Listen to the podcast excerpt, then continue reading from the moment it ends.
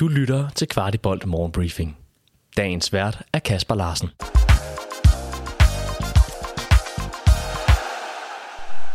Vi starter denne dejlige onsdag morgen den 19. april med at få styr på karantænesituationen for FC København. Som bekendt giver advarsler 3, 4 og 6 point, og er lige på søndag har FC København ingen i karantæne. Men der stopper de gode nyheder også, for vi har flere, der står lige på tærsken til at skulle en tur på tribunen, og det er i givet fald i det udsolgte derby mod Brøndby IF den 30. 4. Lad os lige se på det her. Victor Claesson, Dennis Vavro samt Markus Stamenic får karantæne uanset hvilken type advarsel de modtager ved det næste kort.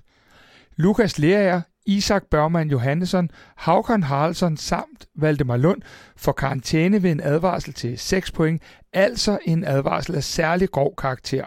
Unægteligt noget, vi skal holde øje med ud af øjenkrogen på søndag og nok også de kommende spillerunder. To spillere har fundet vej til rundens hold efter søndagens 2-1-sejr over Viborg. Det er Elias Jelert, og så ikke så overraskende Mohamed Darami, der har fået plads blandt de 11 udvalgte. Begge spillere er langt fra ubekendt med at være med i en sæson, hvor de har spillet mange blændende kampe i den hvide trøje. FC København er kommet i fint selskab. Klubben er nomineret til en international billetpris, ja faktisk verdens største af sin slags.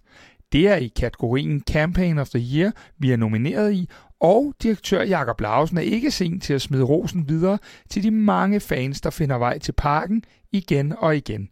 Der sættes helt sikkert rekord for flest tilskuere i denne sæson, og de sidste kampe ligner kun, at den rekord bliver højere og højere før 4. juni, hvor vi slutter en lang sæson af imod Randers FC. Der tales efterhånden en del om et salg af fodboldklubben FC København, og den snak fik ny næring, da Ekstrabladet kunne fortælle, at bygningerne på tieren er blevet overdraget til selskabet bag FC København. Det er kun bygningerne, der er overdraget, da det er moderklubben KB, der ejer træningsanlægget. I går kunne vi fortælle, at Ode igen havde nettet for Sønderjyske. Meningen er, at Odi skal tilbage til FC København, og vores cheftræner har også fortalt ved flere lejligheder, at det, der sker i Sønderjyske lige nu, er præcis derfor, han blev lejet ud. For at få mere voksenbold under vingerne. Det bliver spændende at se, hvad Odi tager med hjem fra 1. division, og hvordan FC København prioriterer ham derfra. Og apropos at syne islændinge, kommer Danmarks tidligere landstræner Åke Harreide på Aarhus Stadion på søndag for at se Havkon og Isak i sin egenskab af islandsk landstræner. Harreide holder naturligvis øje med begge spillere, selvom det nok er tvivlsomt, hvor meget han får Isak at se, som situationen er lige nu.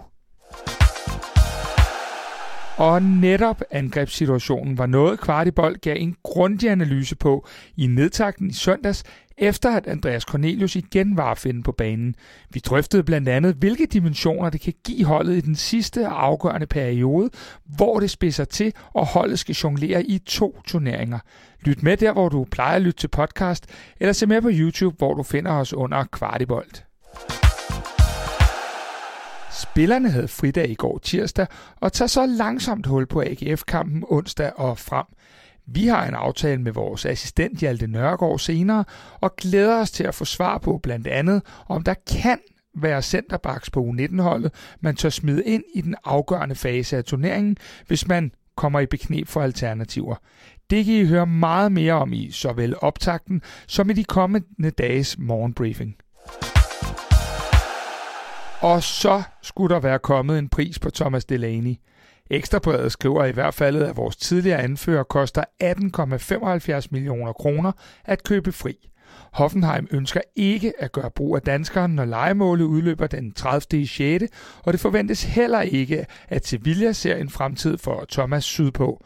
Så må ikke vi høre mere om dette i løbet af sommeren, hvor man må formode, at PC står med bedre kort på hånden, efter at Delaney har haft et urytmisk forløb i Hoffenheim. Du har lyttet til Kvartibolt Morgenbriefing.